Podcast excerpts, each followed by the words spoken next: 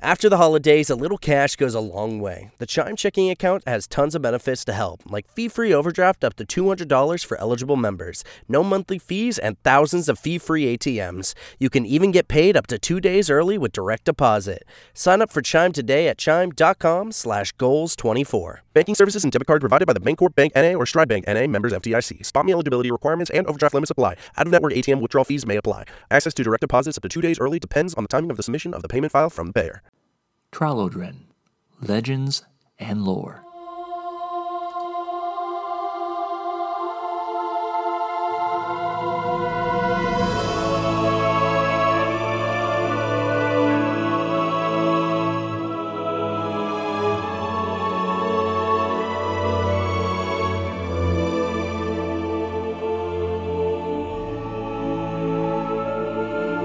Episode 18 Khuthon. Well, hello, welcome to episode 18 of Tralodren Legends and Lore. I'm Chad Corrie, and we're going to be continuing where we left off last episode. That is talking about uh, each an, an, individual god in the Tralodren pantheon. And again, we're going from the eldest to the youngest birth order, starting from the first generation and then continuing on to the second generation, and, and so on and so forth. This episode, we're talking about Khuthon, like we said, and I'll get into that in just a minute. But I wanted to do a little mini segue here, a little bit of a promotional effort, if I may, talking about the upcoming third book in the Wizard King trilogy, Triumph of the Wizard King, which will be coming out August 31st. It is the last book in the Wizard King trilogy, obviously. And if you haven't been following along or don't know what that is, uh, you can certainly go to any bookstore online or just anywhere, libraries, what have you, and avail yourself of that situation by getting a hold of a copy for book two and book one of this series or taking a sample read from my website, chadcorrie.com. The book is still in pre order for those who are interested in taking advantage of that as well. And I think there should be some more information forthcoming and sample chapters and other fun stuff. Again, depending upon when you listen to this podcast on my website, chadcorrie.com, simply go under the works header on the uh, page what do you call that menu, I guess, and go down and you access Trial of the Wizard King, uh, excuse me, Triumph of the Wizard King on the list and take you right to the page and give you some more information about it. I know there'll be some promotional efforts going on with uh, Dark Horse and myself and other people, and they'll be keeping you informed of that as well. But I do want to let you know it is available and make you aware of it. So if you are interested or have previously read the series, wanted to check out book three, now you know when it's coming out, and there will be some more information about tour dates and other type of promotional things on the website in the very near future. So I would encourage you to check that out. Okay, that plug put aside there, let's move into this particular episode and getting into the nitty gritty of what we're going to be talking about today, which is Khuthon. And Khuthon's kind of an interesting god in and of himself. He is probably the most strongest of the gods. And because of that, he is in a position where he's always been kind of seen as more the martial deity or the one more in charge of security and defense and, and things like that. And that's kind of where he, where he found his role early on and kind of where Vakar, his father, encouraged him to develop and, and nurture those natural giftings, as it were. But in relation to the family, he is the brother of Khuthon, Ganatar, Drayden, Othone, Saradel, Aserlak, Asora, and he's the uncle to Casilla and Darin and Shiril. And he's also the father of Remenos and Perloza. And of course, big thing here, he is the husband to Asora, and he is one of the dark gods. Now, originally, when the pantheon first started, he was given the position of head or leader of the dark gods, and that was taken over instead by Girthgal, who took that spot after relinquishing Vakar's throne. So he's kind of had a, a, leadership position, I guess you could say, initially, and then he kind of took the back seat to, to Girthgal. But he's always had an interest in uh, being part of or having a strong desire to kind of lead and steer and gear things a certain way with the Dark Gods. That's kind of where he's kind of been politically as well over the years.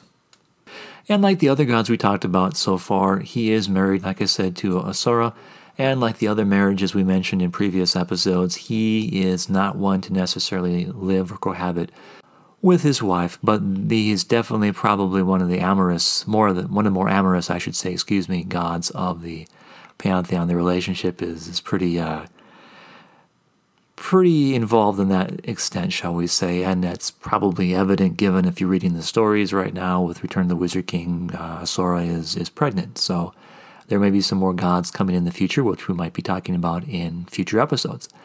But basically, he is seen as the god of giants, Jarthal, who are the predecessors and also the, I guess, subdivision or head, I should say, of different subdivisions of races such as ogres, goblins, hobgoblins, He's also seen as a god of strength, tyranny, and warfare.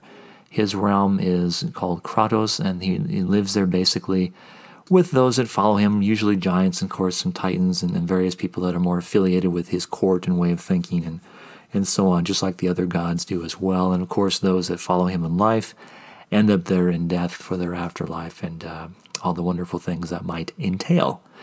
And again, basically, like I said, he's part of the Dark Gods. He kind of has more of a, I don't want to say a sub leadership position, but he's he's actively involved, shall we say. Is not everyone is always as as involved as he is. Obviously, Girthgal's head of it. He likes to get his say in, shall we say, more often than not. Some of his titles include the Mighty One, Lord of Battle, Father of Giants, Bringer of War, and Warbringer. And it's probably a good thing here to, too to kind of segue into what he is known for, why they call him the God of Giants is because he basically created them. Now, I don't know if I mentioned some of this in the other gods. That might be my fault. I apologize for that. But Ganatar created the uh, Minotaurs, and they're a race of like kind of quasi Minotaur like people, but they're winged and they have a different type of head, uh, bovine head for their bodies. And then you have uh, Remenos creating different races. We'll get to him later on.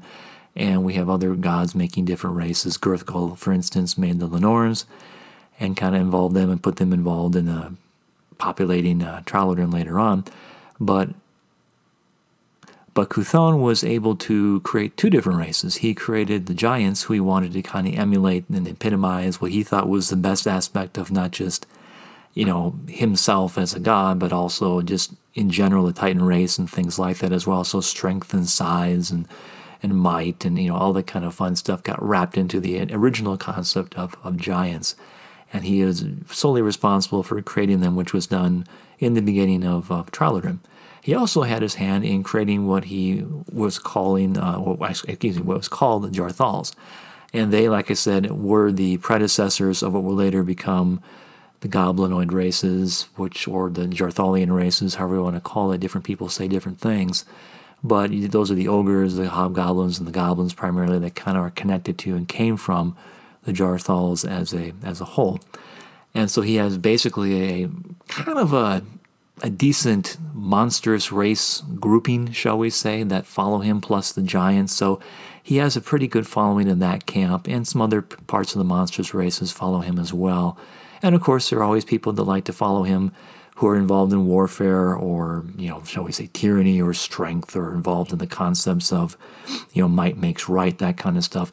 And there's there's a split in the dichotomy of how people people worship him and how they see him. Obviously, if you're in the, the military or if you're knights or things or people that are very martial or, or strength oriented or combat focused in, in your mindset, you're going to be more inclined to follow him in a positive sense because you know your strength and, and, and you know that could be a, a, positive thing helping other people and stuff like that or, or you know a strong hand to protect or control things against chaos and disorder and stuff like that. So just different ways to see it. Of course the other flip side of that is that tyrannical side.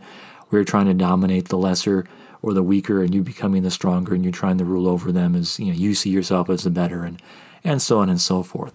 So obviously he has kind of a mixed review with what's going on with the uh, the population in general, but he has a much more favorable opinion with the giants and with most of the monstrous races, as we call them, basically, or the Jarthalian races, you know, that came from them.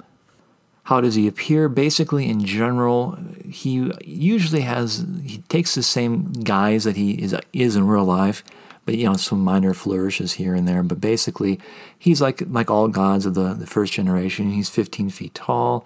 He has soft brown eyes, he has thick curly red hair, and he's kind of a fair skinned individual as well. The big thing he usually has is kind of a, it's called a scruffy goatee, and the goatee isn't one that wraps around what some people think of a goatee, you know, the whole mustache down to the around the lips and down to the chin. He just has the, the goatee, the scruffy chin part of it. That's kind of his thing. He's kept consistent usually in all, even in all the ways he appears to different people. He always kind of has that in there as well. I guess he must like that for whatever reason. But again, he has been long infatuated and had a long commitment and desire to Asora, although he hasn't really always been faithful. And that's something we'll get into in just a second here. Uh, backing up a moment, talking about the different marriages and such with the gods, all of them have been faithful except for Asora and Khuthon. Now, Asora has been herself been very faithful. It's been Khuthon who's had the, the wandering eye and, shall we say, the wandering uh, encounters with various uh, people throughout the uh, throughout the history of the, the world and cosmos. He does like the ladies. He does like to uh, have his uh, entertainment, shall we say, with uh, certain women, and uh, he has done so in the past. And surprisingly, their marriage has it's maintained, and they've had obviously have more kids now coming with her recent pregnancy. So he has sired some children as well um, who we're not going to share too much about in this particular episode because I might I might want to talk more about that later and talk about what what that's called and what that can be ending up for a whole other series, I guess you can say, with Godspawn. And Godspawn basically, and I'm not trying to get distracted here, but Godspawn basically are not really gods, not really sub gods, or if basically, if you want to call them in the mythological sense, they'd kind of be like demigods. They'd be a combination of a, a, god or a divinity or a lesser divinity or another god or what have you, and they'd be they'd be a kind of a lesser form of that. And so there's been uh, probably about oh a rough count, I guess, made about 20 or 25 or so throughout history who have come and gone. Um, some more famous than others, and I'll probably get to that at some point in time. But just for now, know that know that Khuthon has had his hand in, in, in creating uh, a few of those at least over the years. And uh, but yet even even so, like I said, he still remained really. I guess I don't want to say committed, but I mean because he's obviously done things in the past that's broken that commitment. But he's he always comes back to her. Sorry, He's still uh, madly in love with her, and and uh, I guess you can say obsessed and uh, about her in general. And Asora, for her part, has been rather forgiving and accepting of that, and still continues to uh, stay with him and allow him, obviously, to have more kids with her. So there's that with their marriage thing. Um, turning the corner here to what his symbol looks like, it is called the Steel Cross. And it's made up of two falcons, um, or just any crossing swords in general. They're crossing in front of a round shield. Now, in banners, uh, the shield is silver over a black background, with the swords being blood red. Uh, when it's painted on shields, for instance, it changes a little bit for a crest with just the blood red swords being the main uh, imagery used. But for priests, for the most part, it's a round steel pendant with a bas relief carving of the two crossed swords over each other. That serves as their holy symbol, as all the priests, I think you figured out by now, have that as some type of demarcation of, of who their allegiance is to and who they serve. And this, of course, medallion is attached to, or pendant is attached to a uh, heavy leather strap or cord, whatever is more appropriate for the individual priest based on their beliefs and money and all that kind of fun stuff. As far as family relations go, he is, I guess, an okay father with his kids. I mean, he's not the worst, but he obviously favors one over the other. He he tends to really enjoy uh, more than Perloza, although Perloza isn't the best kid either, as we'll find out later on in a future episode. But he has more of a relationship with Remenos. He just likes the more more manly kids, so to speak, in, in his family, and he kind of kind of gets along better with him and trains him. He wants to kind of make him, I don't want to say more like him, but just more like the best Remenos Remenos can be, if that if that makes sense. And obviously, he sees him as a, an asset because he is also in the the Dark Gods, and he is part of that group. Whereas uh, Perloza is not; she is in the Gray Gods. There's kind of some you know philosophical, if not political, divisions that way too. Plus, again, Perloza isn't the best best character in and of herself either. It's kind of hard to get along with. So they have some friction, and you know, obviously, given his past with uh, marital relations and faithfulness and such, there's some friction between him and Asora that might come up from time to time. But in general, he gets along probably better with Asora and, and probably even better with Remenos than he does with Perloza. So it's not not the most ideal family, but he makes it work or he puts up with it. And again, he's not there all the time. He doesn't really see his family like every single day either. He you know he visits them periodically, if at all. He's he's more focused on his agenda, what he wants to accomplish and achieve. And there's always some greater glories and greater thing just over the hill that he has to accomplish and do and and show himself strong and the master of in some way, shape, or form. And that's kind of been his driving philosophy and goal in life and everything he does since since the very beginning. So you can kind of see where he he might not be necessarily the best person to be married to, but or the best father necessarily, but he he makes he makes do and he he's kind of been making it work to some extent, but again, maybe not the best, like say as a, as a Ganatar or something like that, which has a little bit better relationship with with his children. But in general, he's not necessarily seen as an evil god, even though he's part of the dark gods. He is just seen, like I said, he has a seen differently by different groups, obviously based on what's going on and what's needed to happen. If you have a suddenly have a war and you want a good defense and a great army for you, you might start, you know, praying and even sacrificing different things to to Khuthon to guarantee that you have a successful battle outcome in your favors. I mean, it's, he's kind of the practical God for those that need help and aid, but he's also seen, like I said, you could be seen as a manly God. People that that are men, obviously, that want to emulate strength and you know dominance and this project that successful image and things. So people might embrace him for that as well. So again, it's a different way of looking at him by different people over different things, and that's that adds to more of his mixed bag, shall we say with who he is as a, as a deity and as an individual and in general. And I think we'll kind of wrap things up there for this particular episode, giving, like I said, just a nutshell of who Khuthon is about. But obviously, if you're interested more, he will be showing up more, just a little bit hint in the third book, Triumph of the Wizard King. He already kind of made an appearance in, in Trial if you haven't read that yet. So you're getting a little bit more of a, of a feel for how he kind of is and interacts. But again, if you have any questions, any comments, maybe you want to learn some more about the gods or Khuthon in general, please let me know. Shoot me off an email at lore, that's L O R, at chadcorrie.com. That's C H A D C O R R I E dot com. I'll be happy to take a look at it, see if I can address what you're putting forth, maybe even answer some questions in an upcoming episode or even, uh, even in the email, whatever is more applicable or possible, and go from there. Otherwise, we'll see you next month.